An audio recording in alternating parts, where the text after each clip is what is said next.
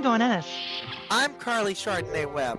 And you're in the Transporter Room. And for the second week in a row, we are blessed to have someone from Star Trek beaming up to our podcast. In a few minutes, one of the stars of season three beams up. But first, let's just chat. Carly, you've had two big stories this week that are not exactly trans positive. Well, I think one of them, one of them definitely isn't, but one of them definitely is. Okay. The first, to me, is for a lot of reasons.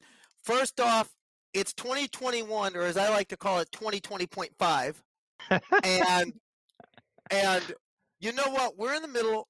We just saw the U.S. Capitol ransacked by people who still believe that the Confederate States of America should have been a country. We are seeing a coronavirus pandemic in this country, which so shows no signs of slowing. For all of you who claim not to know, the United States is the worst coronavirus response in the industrialized world right now. So you figure we'd start attacking that in 20 in the 21. Instead, we have at least we have states that are already lining up rather than dealing with the coronavirus crisis they want to pass anti they want to pass laws that discriminate against trans people and the first of those laws was scheduled to have a hearing hearing on Wednesday. It's being pushed back to next week. It's two bills in Montana. One to ban trans student athletes from participating in interscholastic and intercollegiate athletics, and the other one, which is even more in, insidious to me, they are they there's a law that's being put forth that would criminalize affirming health care for transgender youth. They're talking about fining doctors and endocrinologists from a range of $500 to $50,000 just for providing affirming care. It's not enough. They have to go after trans kids. Now they're going after our doctors too. And Oh, don't yeah. forget, this is not just Montana, right? Oh no, Mont- I mean, there's a whole host of states. Um, Chase Strangio from the from the ACLU was quoted in the story, and he's projecting that up to 15 states in this coming legislative session will will see these bills put forth either in committees or in the full floor of their respective legislative bodies.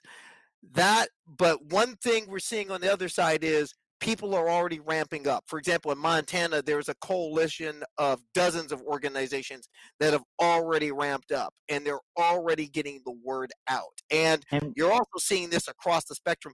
One law I do want to point out, because Chase hmm, pointed this out in his Twitter, is you want to hear a wild law.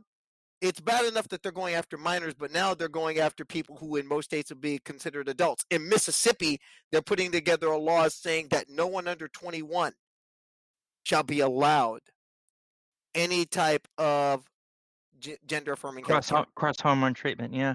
And then of course, and then of course you have, you know, the flip side, which is we're getting a new administration, we're having a new education secretary, new health secretary. So at least at the federal level, we're going to get some relief. But across the states and mostly in the Rocky Mountains in the South, we are still battling this, uh, you know, state to state. And what's the other big development? Uh, you know, USA powerlifting, right? Well, USA Powerlifting will now be a, a JayCee Cooper to USA Powerlifting C in court. Because they don't, they want to create a separate, a separate but unequal category, as you wrote a couple of months ago, uh, for folks who are uh, gender nonconforming or transgender, because they won't let them uh, lift with uh, women lifters. Is that right? that that is exactly correct. The the new MX category, which the original the original um, developers of this concept actually still allowed within the U, the LGBTQ powerlifting union in the United Kingdom. They still they they still go by the IOC weighted guidelines, even with this even with this new category concept. But USAPL is going to hold on to their to their transphobic policies, like they're going to hold on like Linus with his blanket. So JayCee Cooper is going to Ram is going to Ramsey County Court in the Twin Cities and saying, "Fine, you want to hang on to this?" I mean, her in in ally with her representation and gender justice up in the Twin Cities, they're just saying, "Fine, we'll see you in court." and to me, that's a very to me that's a positive. I think that's a positive because JayCee's been fighting this for a long time, and and it's good to see strong, proud trans athlete going going flag to flag with this, and it's good to see cisgender allies getting on board, and it's good to see Gender Justice created a video at this pre- for this press conference where they were able to get some they were able to get some heavy hitters involved supporting JayCee out in the open. Chris Mosier's in it. Johnny Stanton from the Cleveland Browns is in it. Chris Kluwe, the former NFL punter, he's in it. And USA women's soccer national team member Lori Lindsey is a part of it. It's That's good great. to see these voices in major league sport. Mhm. Cisgender voices in major league sport, and uh, now, or at least the three, obviously, Chris being transgender, but Chris being in many ways the godfather of the fight in a lot Oh, of he's an icon, yeah. And Oh, also yeah. Megan Rapinoe has previously stood up for uh, JayCee, and a lot Yeah. of other athletes. I what I'm what I'm looking forward to is having these people finally eat crow. Sooner or later, it's going to come to pass that they're all going to lose. I don't know how long it's going to take, but they are going to lose. They are on the wrong side of history. Yeah, well, you know something. That's the song that I have been playing a lot. Some good old Woody, some good old Woody Guthrie, and of course, and and the Billy Bragg version. Many years later, these fascists are bound to lose, and that's Well- been the thing that has been. That's the thing that's been keeping me keeping me upright and keeping me from just completely losing it especially since what happened one week ago today Yeah, I and know. seeing what we saw. That is what's giving me hope. And we're and we're at a time of hope. Martin Luther King Day is coming. That same week, the inauguration of the new administration is coming. Mhm. The Plus, plus uh, the- the minister, the minister who uh, uh, preached at Martin Luther King's church, the- yeah, becoming U.S. Senator Warnock, right? not. So Yeah, a lot of good Senator, things uh, coming. the Senator-elect Warnock coming in. Ossoff, Yes, uh, Jon Ossoff coming in. Uh, and it's something I heard a few nights ago, uh, like a couple nights ago. what was that that? what we're seeing what we're seeing in a sense is a battle between an old america an old america that's dying and a new america being born An and old white that- America. that- An old yeah, white yes, we America. can, yeah we can say that but but you know what but i'm a believer in the concept of the freedom charter of the anc during apartheid in south africa the first line of the freedom charter reads as follows south africa belongs to all those who live in it white and black I feel the same way about the United States. This nation belongs to each of us who want to be a part of a of a flourishing, proud, growing multiracial democracy. And Well, those, and those are the the- stakes. That, that's the stakes here. Look at what Roddenberry said about Star Trek: infinite diversity and infinite, infinite combinations. And- That's what we believe, right? We believe in inclusion. We believe in a better world, and that's what always surprises me when um, conservative Trek fans complain about, "Oh, another woman on the show," or "Why is that black person in charge?" Oh my God, you know, And it's I like look, and you know you're what I not say? paying attention. Yeah, and I know, and I say, do you even trek, bruh? Do you even trek? I know somebody who treks. They've been trekking for almost their entire lives thanks to their mom. And I am pleased if we would please set coordinates for Toronto, Canada, for Noah Averbach Katz, who played Ryn on Star Trek Discovery. Beam on up. Energizing from Hello. Here we go. Oh my God, what a smooth beam in. Thank you both so much for having me. There's no such bad. thing. What? Why do you I feel bad? Because they got rid of the transporter room. They just go beep beep now and they can go anywhere they want. It's like still the there. No, transporter it's still there. The transporter room is still there. I will remind you when the Ni'Var beamed to the ship, they beamed to the transporter. It's more of like a meet and greet room now. You know, you put some more d'oeuvres out, you grab a grape, and then you head into the ready Hi, room. Hi, No, I saw to the the Ni'Var do that, and I couldn't understand why. I was like, they could have just been right to the bridge and well, whatever. I guess it doesn't That's matter. so It's, gauche, though. You know, it's like you gotta have some some protocol, some manners. You know, it's it's nothing without its protocol. I was a little worried that beaming like Linus did all over the ship would mean that we wouldn't have those wonderful walks through the hallways that Jonathan Frakes uh, shot so beautifully. And I really think he's like the master at that, being from the next generation, that he really understands what has to happen in a walk. Yes, you know, he really is the Aaron Sorkin of Star Trek, but without all the bad stuff. So for so for folks who don't know the story, let's just make sure we get it all out of the way. Noah is an actor. He went to Juilliard. He auditioned for different parts in Star Trek Discovery and was finally awarded the part of Ryn, the Andorian, which you played beautifully, and then was blown to bits in two episodes in, in his third appearance.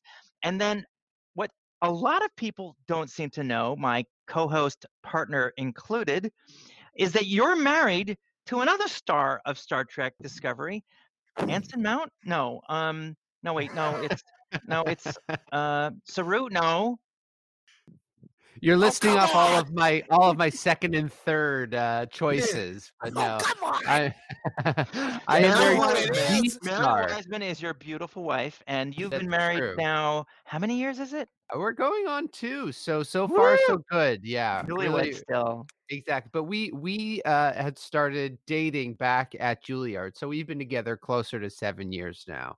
Um, yeah, so uh, yeah, you know, Anson and uh, Doug Jones are very jealous of me, but that's their problem, not mine. They they missed out. What can I say? They Mary got there first. And and All right. another another little detail that I love is that you're part of a trifecta of Juilliard grads on the show. Mary Chieffo, who I also love, is also one of the three people who you went to school with, right? Yes, so we all three of us were in the same class at Juilliard. Um, so Mary, both Marys were on the show at the same time, and we were like all hanging out together. And in those early days up in Toronto, trying to figure out what was going on and how this all worked, you know, Chieffo was there, and we were all hanging out.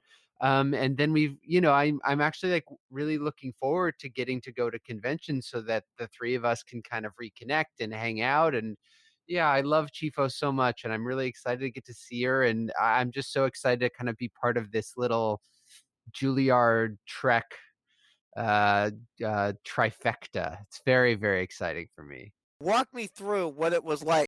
Walk me through the, your Juilliard experience. How oh did you get my from, How did you oh get from Juilliard to Star Trek? And while we're at it, you've been around some. You've trekked for a long time.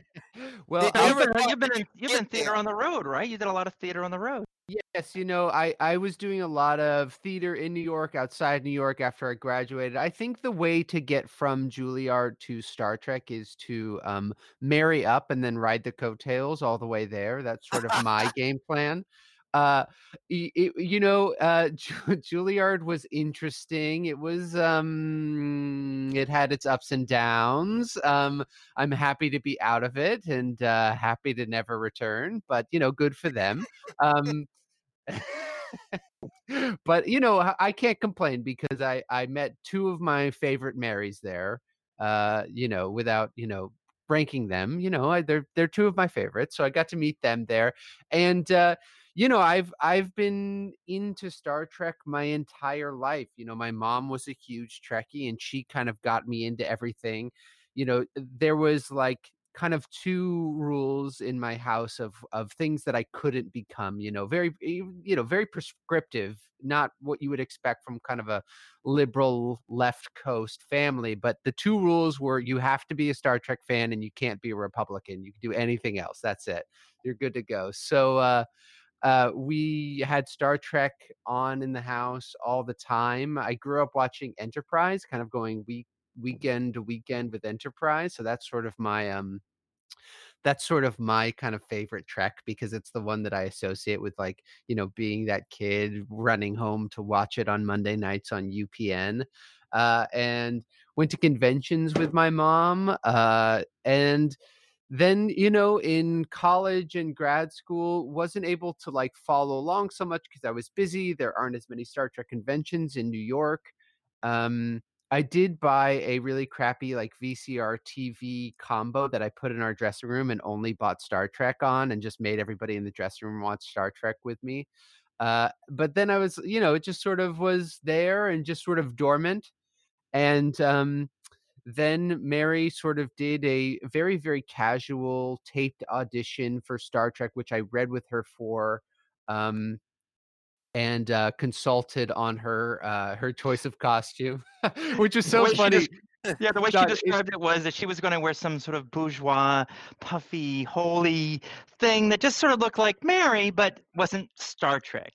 it was so funny, Dawn, because in the when you talked to her in the article that you wrote, uh, you know, basically she she had to do a slate, which was like you do a full body shot so they can just kind of see how tall you are. And she came in wearing a very loose, flowery dress. And the way I tell the story, I was like, you know, I would I never would ever say this, but like, sweetie, you know, I love you so much, but I just think that like just changing the costume, giving it a little bit more shoulder definition would just make a huge difference, a little bit more military, you know?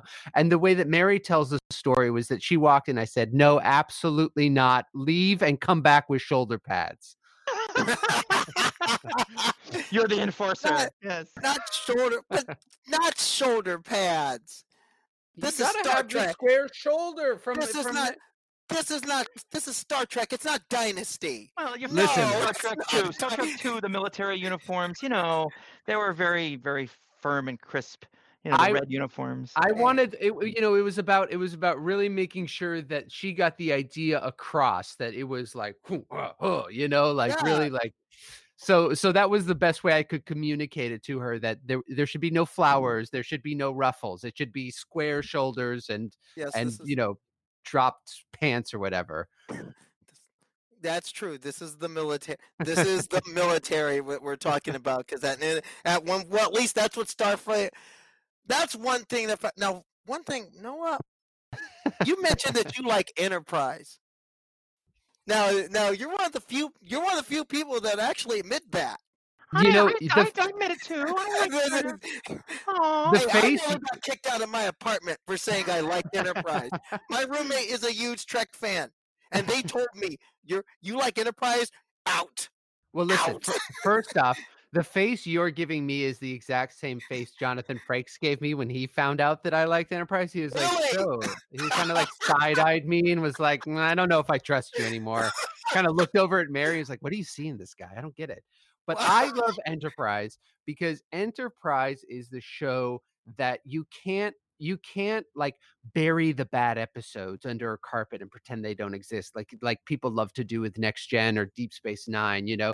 You can't pretend like it's like every episode is you know measure of a man or whatever like it's all there the campiness the fun the goofiness the silliness the really really gross bad choices that they were making in the mid 2000s you know it's all there you can't ignore it you have to accept the good with the bad with the silly with the stuff that doesn't make sense and i think that's like in a way to me it's it's the most pure you know because you can't pick and choose you can't say like oh well like this is the good season and that season like it doesn't count Yeah. you know um Actually, so okay, but, what I like but you but you but you tweeted that you were going to rewatch because Mary was off working the finale of Enterprise, which features Jonathan Frakes, and I imagine that that's a controversial choice. I, I all I said to you was, "Don't, please don't." I, I mean, I love bad. the I, I love the idea of them setting up the future, but it just it was so bad. Y- it- it- listen, it is it is Star Trek though. You know what I mean? Like you can't pretend like that doesn't exist. Like you can pretend that other season finales don't exist. You know, nobody talks about the Voyager season finale. Nobody, you know, everyone's like, "Oh, the Enterprise or the the next gen season finale is perfect." We don't talk about the A season though, but the next the finale is perfect, you know? But but with this it's like the finale is you just can't look away. Like that is Star Trek when it's like crashing and burning at its very best and and it's I I love it. You know, it just is like you you there's no hiding. There's no hiding it. And just for the record, I enjoyed Enterprise. Good. I good. liked it for what That's it. what you I liked it- I liked it for what it was, but also for the story that it was telling. Because to me, it mirrored the time frame that it was portraying. Because it was literally those years after first contact when all of a sudden the all of a sudden a humanity which had messed it which had bungled itself in so many ways has been given this second chance and they still can't quite get out of its own way Yeah, yeah, I love it.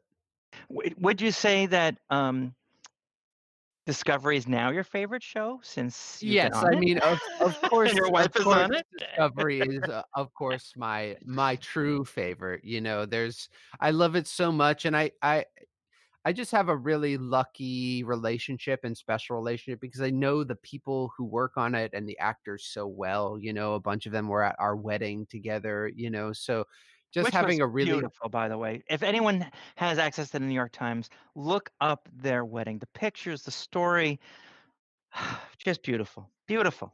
I agree. We had a really good time. By the way, I've also been in touch with your dad, who is from my neighborhood. He grew up here, went to school where my kids go to school. I mean, I just feel like like we're cousins or something. It's just so funny. Um, your dad is wonderful. Your mom is wonderful. Um, I know he's not the biggest Star Trek fan, but you must have like a whole fan club of your own now, just in your like family, uh, in your family group.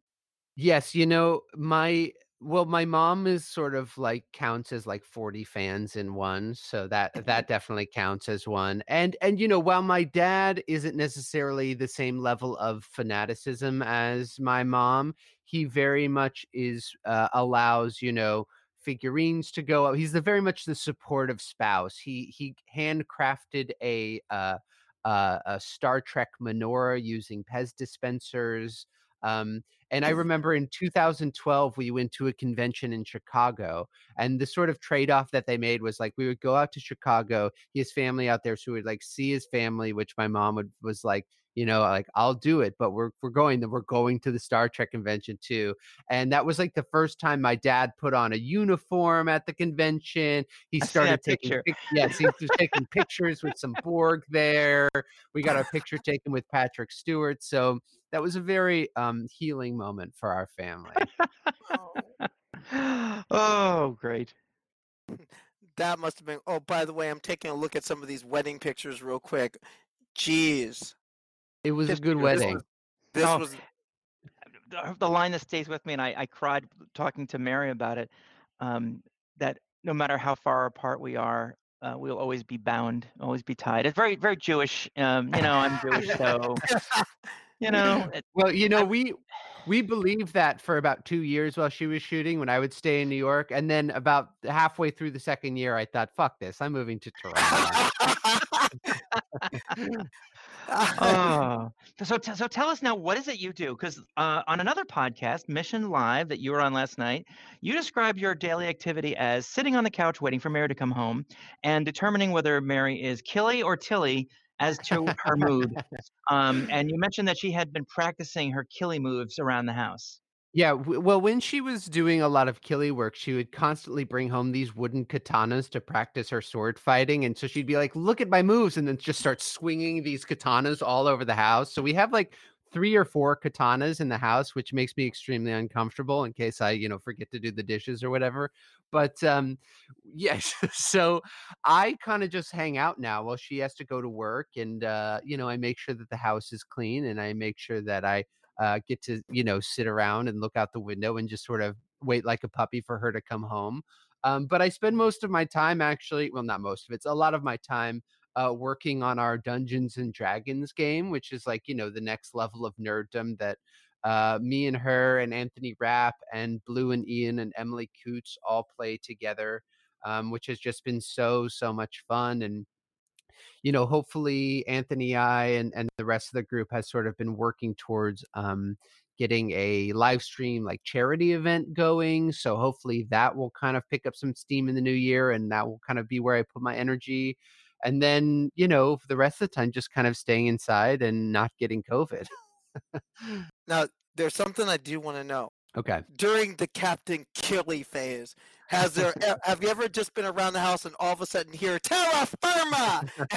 Has that I- happened? I think the misunderstanding that people have is that they think Mary is Sylvia Tilly and that she's playing Killy. And I think it's much closer to the reverse, where Mary is Killy, and when she hops on set, she's playing Sylvia Tilly. So Oh. I'm much I'm I'm very much ready to, you know, handle Killy when she comes home. Uh it's it's much closer to our home life, and we like it that way.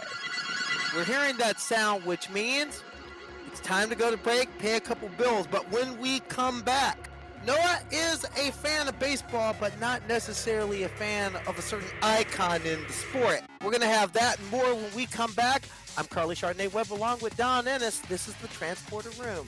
We'll be back. You're in the Transporter Room. Welcome back. Carly Chardonnay Webb is my co host. Our guest, Noah Averbach Katz, who played Ryn, the Andorian, on Star Trek Discovery until he was blown to bits. And now. He, he you just gotta keep his... bringing it up, don't you? That's rubbing it in. I was very upset. I was very upset. And he's continuing in his ongoing role as um, Mary Wiseman's husband. Uh, hopefully, I don't get blown to bits in that role, huh? I was gonna say, uh, is your contract been picked up? Are you? Uh... I got renewed for another season. renewed for another season. That's fantastic. That's good so, to know. We are happy about that. So let's just. I want to. I want to make sure I cover all the Star Treks.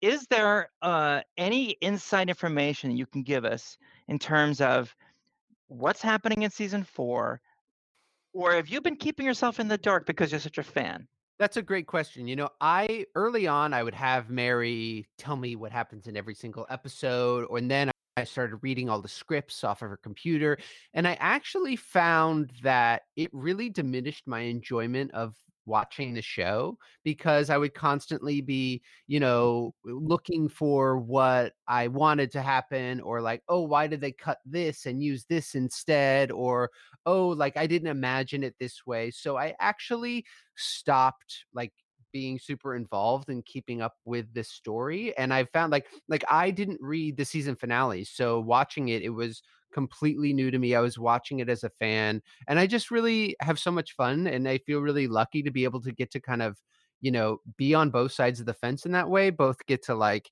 you know, be a part of the team and know everybody and talk, you know, uh, talk about it and everything, but also get to watch the show as a fan. So we're up here in season four. It's being shot. I I know very very little, but enough to get everyone in trouble. So I won't say anything. But yeah, uh, you know, it's yeah. Uh, but I, I try. I actually do try not to get too much, you know, foreknowledge of the stuff because I I like watching it. I like being surprised. I like, you know, not knowing how it's going to turn out or what what twists and turns they're going to take and it's just it's just so fun to watch it and it also gives um it gives Mary a fresh set of eyes on it too. Because when you're working on it and you watch the episode, it's it's almost like watching like like chunks just sort of shoved together. You know, I was there for that day and that happened first, but then they put it back together. And it's hard to actually get a cohesive picture. You know, you're like, oh, I had a really good set on, day on set that day, and I had a really bad day on set that day, and sort of colors your view. And I can kind of step in and say, like, I know that's what you're seeing and I get it, but like the episode was really good and I thought you were amazing. I mean, it is one thing I think fans don't understand that they don't film these things as if it's like writing a book from beginning to end. They film in sequences wherever they have to go. If they're in Iceland or if they're on a studio set, they're filming segments as they need to based on where they are, right? Especially this year with COVID, it's really jumping around. You know, so there's been a lot of necessary delays and everything from, you know, like building the sets is taking longer because you can't have as many people working on a single set. So they're really having to to jump around almost episode to episode this year. So yeah, it's it's it's definitely, you know, kind of all over the place. And one of the things that listeners of this show know we talked a lot about was Picard. And I'm not sure if you've seen all the episodes. I imagine as a fan you have. But that's such a different type of show in terms of it really had more of an adult theme and a, almost more of a um, a contemplative, uh, a, a, much more mature theme. I was wondering what your thoughts were, uh, having been a fan of the Next Generation and then moving on to uh, Picard. Um, yeah, you know, I I feel like I feel like, you know, all of the kind of new world of Star Trek sort of has to be taken in comparison to one another, not in comparison, in in conversation with with one another, you know? So, you know, how eh, when I think about I think like, you know, how is Picard different than Discovery? In the way that it's like him like building his little sort of ragtag crew as opposed to discovery being like part of the larger federation and constantly even in this season you know trying to rejoin a larger sort of identity and ideals whereas picard is about sort of like the minutia these these very individual people with their individual stories and less of sort of this overarching ideal that they all are sharing and working together at least from the outset. And i think that extends too into you know the newer shows as well. Strange new worlds i think is going to kind of have its own feel that is in conversation with Picard, in conversation with Discovery, and I think you know even even Lower Decks and the Nickelodeon show and and possibly Section Thirty One, you know they all have to kind of fill in a different niche, um, and you know sometimes it's great and sometimes it's less great, but I think the idea is just like being able to give a lot of different versions of Star Trek, a lot of different options of Star Trek,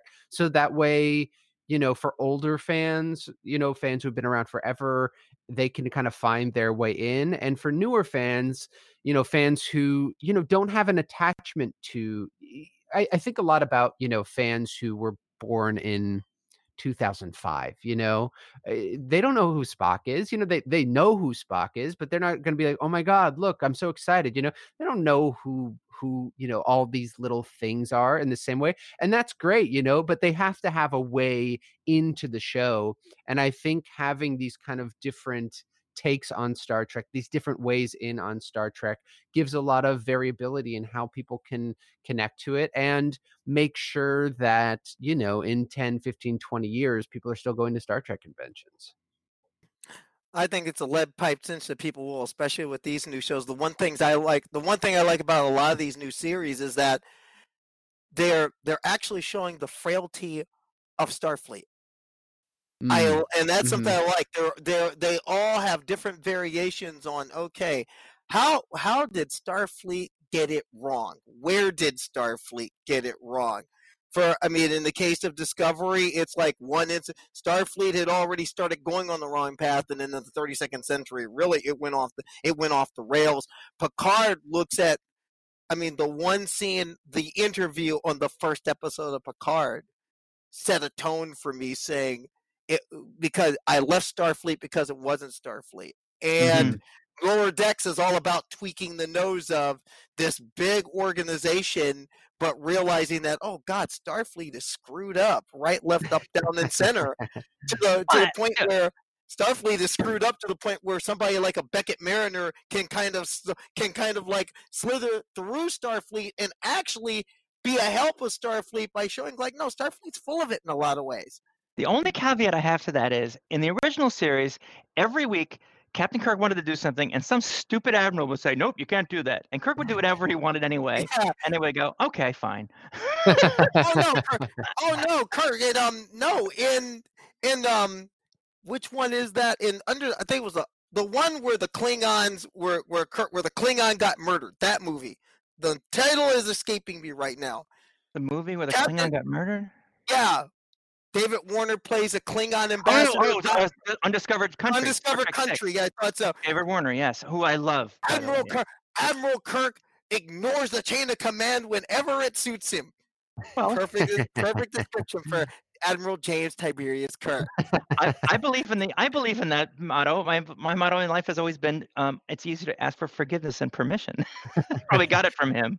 It's That's Michael true. Burnham's motto as well, you know. Yeah, I noticed that. Fitting. I noticed that. Although That's... she's very good at the neck pinch. I it's twice now if you've seen her do that, right? She's a pro. we can do that in real life too. what? okay. So let's just go through. Tell us a little bit about everybody. Tell us about Doug. Um, okay. Uh, I'd Doug, love to know about a little bit, just a little vignette about everybody. Doug is so sweet, such like a lovey, sweet, sweet man.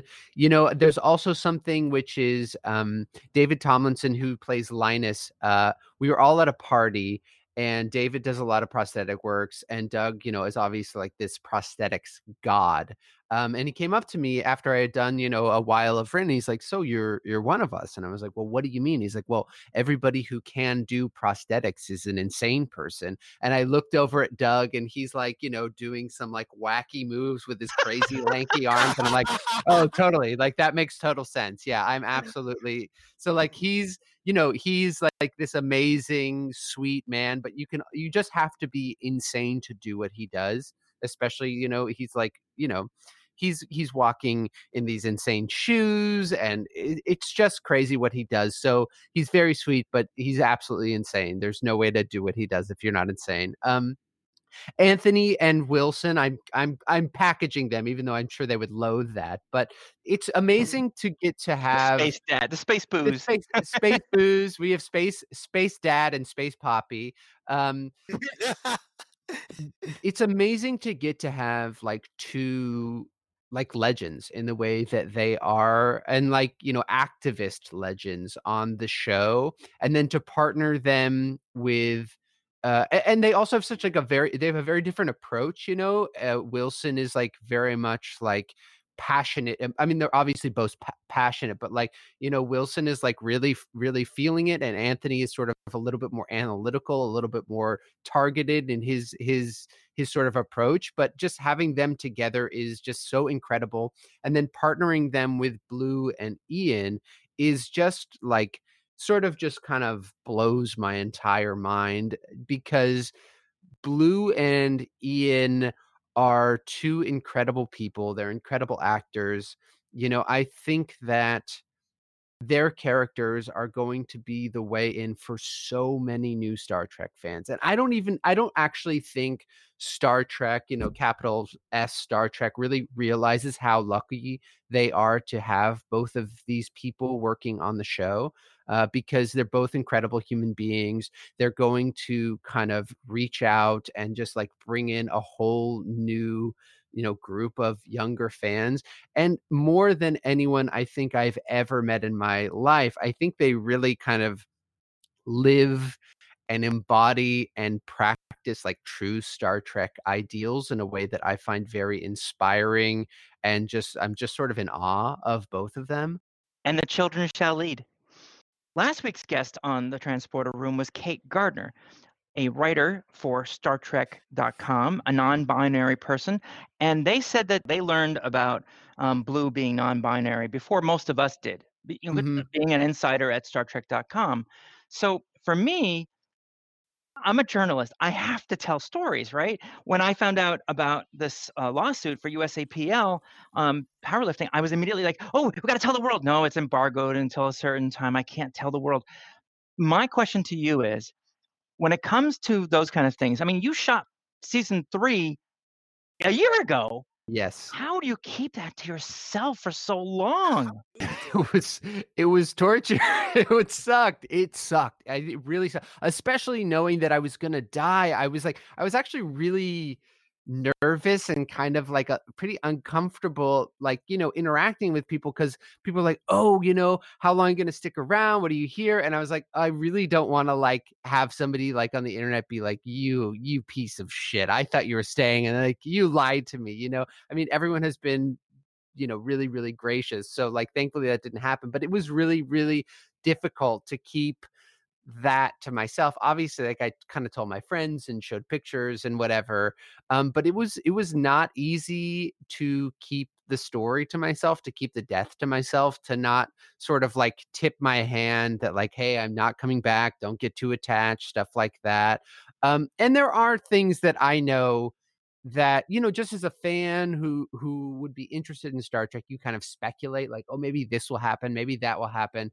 and for you know i'll sort of like be in star trek tw- eh, twitter or reddit and sometimes i'll be like oh good good guess that's a really good guess and other times i'll be like oh you're going to be so disappointed not even close not even All the people who thought Carl was Q. yes yeah i was just like me. no not happening sorry so like there's a lot of stuff where i know that those kind of things like less about the minutia line to line but like the overarching things where i'm just like uh, i don't know what to say because i really don't want you to like go on this whole path where you're like, and then this happens and that happens and this, and you're like way over there. And meanwhile, I'm like, no, it's it's not. That's not going to happen. I'm sorry. Come back to me. Come back. But uh, you know, it's it's a blessing and a curse. I imagine there must be stuff that Mary feels like she can't tell you. Does that ever get in the way? oh no, Mary would Mary would tell me anything, especially if she's frustrated. She will she will let me know, you know, if there's something going on. There's stuff where I am asking Mary, be like, "Don't tell me. I don't want to know what happens." Uh, or where I'll I'll like really try and like scrape the answer out. I I think you know it's this weird thing which is almost which I didn't understand until I was working on the show, which is like you work I I I you know these hours are crazy. The work schedule is insane you know? You're working from six earlier from from 3 a.m on monday till you know 1201 or 3 in the morning friday and in a way like you're just sort of so completely inundated with star trek information with sort of everything of the story that like techno babble exactly. You like really want to leave it behind in a way where it's like I'm like, tell me about the transporter today, and she's like, shut up. You know, I need, I want a sandwich. After this, what what do you what are, what are some things you want to do in your career next? What's the next thing for you? Yeah, you know, I think it would be great to get back on Star Trek. uh, you know, well, you have a uh, one track mind, don't you? Exactly. yeah. I mean, this, you know, in a lot of ways, like I don't actually like really consume a lot of TV movies that's that much stuff. Like I, I'm not, you know, voraciously like obsessed. Like this is really like my main sort of like pop culture thing. So having having done this, it feels like, oh well, now I can kind of do anything I want because nothing will be as good as this. So I can really take the pressure off of everything. You know, I I, I I'm a type 1 diabetic. I think if you followed me on Twitter, I did kind of big fundraising thing, getting involved with Type 1 International, which is a uh, like an international organization that pushes for insulin availability, advocacy, legislation, especially here in the states. So having gotten involved with them and and communicating with them and, and sort of getting more involved with them is something that I'm really, really excited about.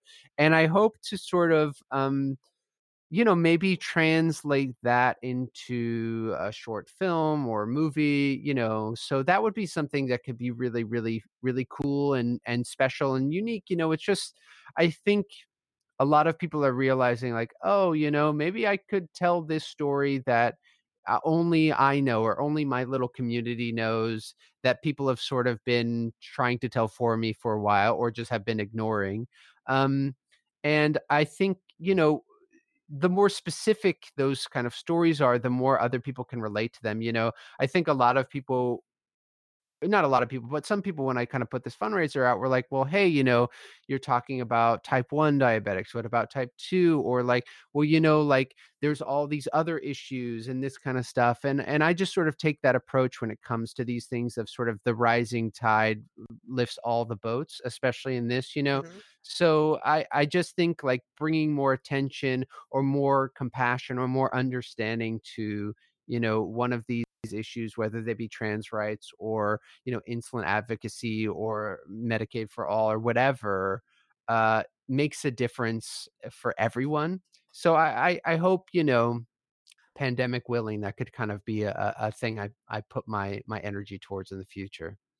Well, I can tell you, especially as a competitive athlete, that type of that type of advocacy has made a huge difference because of two two groups I've had opportunities to be able to have opportunities to be close to and have proximity to. One is team team type one, the cycling team, which mm-hmm. are most which the team is majority type one diabetics, and the second one that have, used to cover IndyCar in my career.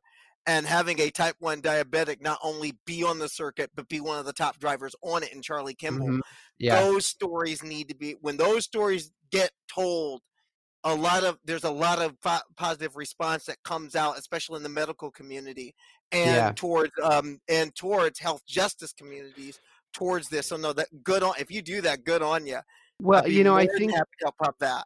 Yeah, absolutely. Thank you. And you know, I think like when you're talking about health health justice and that that kind of stuff, it's also, you know, really important to keep in mind you know, who's telling the story when you have a lot of these larger organizations like JDRF or ADA telling the story, you know, they're telling them for a audience who is usually white, who has medical insurance, who is looking for lifestyle improvement. And I think, you know, what what I like about Type 1 International and what I like about sort of this new way of advocacy is taking the focus away from people who sort of have the care that they need and bringing it towards people who, you know, are rationing insulin, who are choosing between insulin and groceries, and especially shining a light on how the uh the the care has differed for you know specifically black and latino communities as opposed to white communities especially in terms of diagnosis especially in terms of dka when they get to the hospital and especially in terms of how covid has affected black and latino people uh, with type 1 diabetes. So you know i i think it's it's important to kind of broaden the spectrum as well. And uh and yeah, I'm just I just am excited about, you know, people getting involved, people who are much better at it than me. I, I just sort of see myself as like, you know, a, a bit of a, a loudspeaker for people who are much smarter and much better at this than I am. Oh, signal boosting call, is never a bad thing. That's right. now we call this the Trans Sporter Room because, as part of the Outsports Network, we also talk about sports. And you told me that baseball is one of the sports you love. This week, a lot of people are singing the praises and mourning Tommy Lasorda. But in our community, the LGBT community, it's not exactly a, a happy memory because Tommy Lasorda didn't acknowledge his son was gay or that he died of AIDS in 1991. Do you have any thoughts on Mr. Lasorda's passing? Yeah, you know, I think I, I, I was very into baseball. I've sort of always been involved with baseball, and I got really in when I was, you know, feeling very low, and uh, it, it it brought me a lot of comfort, and I got really more and more into it, and learned more about both the sort of economics of it and the history as well. And I have just found, you know, the way that gay baseball players have been treated, you know, especially once they leave the sport. I think there's plenty of stories of how, you know, they have been pushed out, how, you know, they haven't been treated with any sort of respect, how, you know, the kind of current MLB is sort of brushing it under the table, pretending like they did everything perfect. You know, we have Jackie Robinson Day, so we can pat ourselves on the back. And I think Tommy Lasorda is this perfect example where you have his son who died of AIDS in 91 and there's been no reconciliation there's been no admitting and it, it just is hugely disappointing to me uh you know and and obviously like you know that's it sucks that tommy lasorda died i guess but like to to so many people like he represents somebody in their life who refuse who refuse to recognize them and you know it's just disappointing you know it's been such a long time you know, such a long time. And hopefully, you know, he did that in his personal life, but it would have made a huge difference to to do that publicly. Um, and it would have made a huge difference, you know, for the league itself, you know, which obviously has such a huge problem. You know, you still have all these kind of instances you know i i sort of when i was i was in baseball you had the sort of josh hader stuff you know everyone's tweets getting dug up and the the idea that mlb sort of handled that was so um, pathetic i thought you know and it's obviously still a huge problem and this sort of idea that it's you know there's like i don't it, it, it's a lot of like talking out of two sides of their mouths when you have you know pride nights or whatever and then at the same time there's no real accountability uh, in the league. And obviously, it's obviously there. You know, Maddux said it best. Like, it's not. Uh, did uh, you know what would it be like if I had a gay teammate? It's like I I know that you know I'm sure I did. You know, I obviously had a gay teammate. Um, and across major league sports, it's it's just a shame that uh, there are so many people in the closet still. You know, well, at least on the men's side of it. I mean, when I Certainly. think of Tommy Lasorda, I'm conflicted because especially especially get, getting to meet and getting to interview him. Mm-hmm. And mm-hmm. really, and, and come on, it's Tommy Lasorda, a guy who lives and breathes and loves baseball. He's like a good day at the park, a bad day at the park's better than a good day anywhere else for him. But on the other hand, you think about you think about Tommy Jr., and you think about Glenn Burke. hmm And for me, you think about Glenn, and for me, that's the hard part of it. You think about Glenn Burke, and here's this all-star player who was was not out to the public, but was out to his team, and the team did not care, but the manager in the front office did. And you Mhm. push out this all-star. Imagine if he could have came out, or if imagine if a Jerry Smith in football could have came out. Yeah. I look at those. I'm just wondering who's your team now. Well, I'm a I'm a San Francisco Giants fan, so maybe there's that sort of Dodger rivalry playing into all of this. But yeah, I grew up a I grew up a Giants fan. I've been a lifelong Giants fan. You know, I had those those beautiful even years to to kind of get me through some dark times. Now, now, I'm, I, now before with Enterprise, I didn't mean to side eye you. Now I'm side eyeing you because of because of because of 2014. I am side eyeing you right now. That's fine. You side eye away. because I'm because in 2014 you went to the World Series at dang Madison Bumgarner, and and you beat the team I live, die, and bleed for, the Kansas City Royals. yes, And I had a friend who's still angry about that. I feel nothing. I feel I I brush it off. Alex Gordon can have it. Whatever. No, Yeah. actually, no. Actually, I saw two game. One thing I've seen at least one game in every World Series. My favorite team has been a part of, and it's one of the. I'm not upset about that totally. I'm upset about the loss, but you have to hand it to Baumgartner. You could. We couldn't hit him. Three was- games, and we couldn't hit him. Couldn't hit the it was a, it was quite a run a very very very fun uh run um and then i just sort of i just got so fed up with the sort of economic structure of it sort of turning into a giant hedge fund like i love sort of like you know the sort of analytical nature of it but when it sort of becomes processed into extracting value from players salary it just it kind of turns my stomach in a way so I've sort of I took a year off and and uh, for the pandemic because I thought the way that they handled the, this during the pandemic during the start was just like so miserable. It just made me feel sick, so I had to kind of take a break from it. I mean, I kind of, I that's been kind of the whole idea with sports with me too. It's been, I mean, why are we playing? I mean, Yeah. on one hand, I understand the whole, you got to get a little bit. This isn't, we're never going to have total normacy again. I'm just wondering, you were talking about that earlier as far as the taping schedules and shooting schedules. What has it been like as a whole, just dealing, first, what has it been like dealing with dealing with the pandemic, knowing, for example, if something happens to family, it's going to be kind of difficult to get back to, say, a New York or a San Francisco from Toronto. Yeah, you know, it's um it's difficult. It's difficult. It's scary, you know. It's um it's it's a strange thing because, you know, the show up here employs a lot of people, a lot of Canadians, you know. Um it's not just sort of like actors trying to get their paycheck. Like this this show is sort of this massive mainstay for the kind of Toronto economy and a lot of people rely on it to you know, pay their bills. So uh, I think in a lot of respects, you know, CBS has really, really worked hard to do a ton of testing, to do a ton of protocols, but it's, you know, not a hundred percent.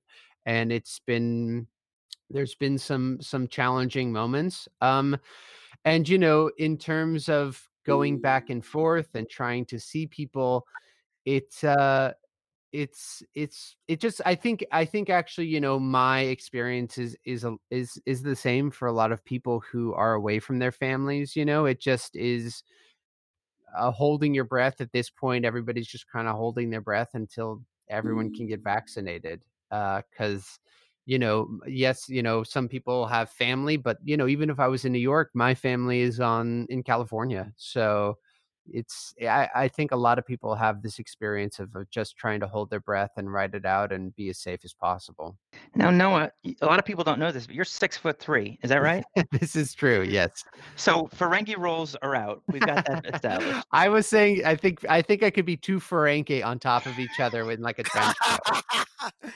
But I bring this up because I want people to know that anybody who's fat shaming your wife or saying that her size is something that they should comment on, they're going to have to go through you that's a good point before they can before they can make a comment. Mary and I had a really emotional conversation about this.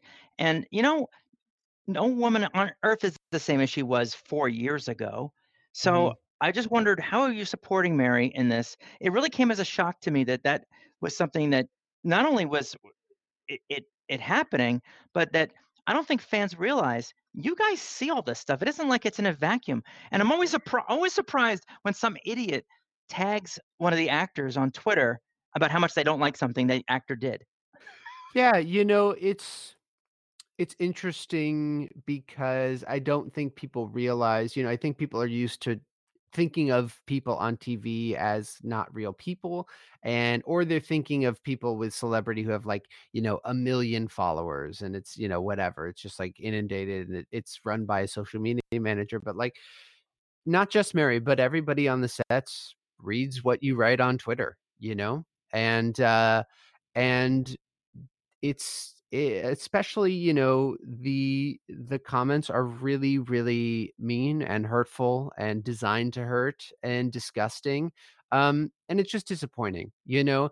It's disappointing, especially, uh, when, you know it's disappointing for me as a Star Trek fan to say, "Hey, I'm so excited about you getting to be a part of this fandom," and that is the response that she gets. Um, it's been it's it's really disheartening. It makes it harder to go to work. Um, and you know, I I think that you know, Mary is amazing, and I'm incredibly proud of her. She's incredibly strong, incredibly resilient, um, and I think she has she knows that, you know, whatever body she is in is perfect, whether it's the body 4 years ago or whether it's the body now or whether it's the body in 4 years from now, you know, and and I'm on board with that. Uh, and He's a good husband. Any more any more like you at home? Any more like you at home? Yeah, well, we uh, need and this is where cloning needs to come into play Yes, here. exactly. I wanna know of my own. I want my own Uh, and uh, and, well, you know, just get on Star Trek and they'll come out of the woodwork, I promise. Um, but you know, and and and also I'm I I just think that, you know, I, I'm just I'm just really proud of her because I think that she is taking control of of how how her story is being told and you know the one the flip side that i think i also want to say is you know I, i've talked to a ton of people so far and i can't tell you how many people have said oh like let me show you my daughter you know this is her stuffed doll named tilly or i'm so excited you know or you know how many how many women have said you know i I, I I feel like you know I, I'm not trying to speak for anybody, obviously, but there is sort of,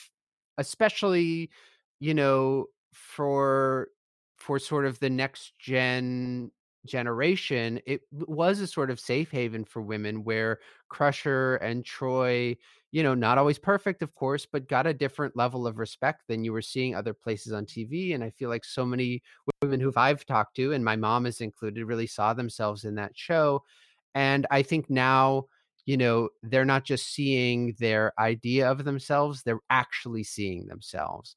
And a ton of people have said to me, you know, that has just meant so much to me. It's so meant meant it means so much to me that like there's somebody who I can cosplay now and feel proud and strong and comfortable with. Um, so you know, there is that side of it, but there is also this other side, which is just really um, appreciative and and Mary gets to see those comments too, which is which is really special, and and I get to see them as well, which just means so much to me as well, knowing that you know she goes to work and works her ass off and you know does all this and, and it really means something to somebody out there. Speaking as a fan, isn't that isn't that the real strength of Star Trek? That that whole concept that we're all in this universe and that representation matters. I mean, I look at I look at it from my own life is that Star Trek showed me Star Trek was the show that showed me that there is a future and you will be a part of it. hmm From hmm seeing Uhura in the original series to seeing Geordi LaForge in Next Generation, from seeing the great Paul Warfield as a flag officer in Wrath of Khan. Seeing those things, don't, don't you think that's just the real strength and the real in a sense the real point of Star Trek to begin with. And look now, we have a black woman captain. Yeah. I mean, we've really Michael come a long way, now. baby. Yeah. Yeah. yeah it's and and you know it's exciting because uh you know it's it's there's there's there's a lot of good representation behind the camera as well you know uh a lot of black writers and a lot of black filmmakers are helping tell the story which i find very exciting um and they haven't um you know they haven't watered Sonequa down you know they haven't told her not to be herself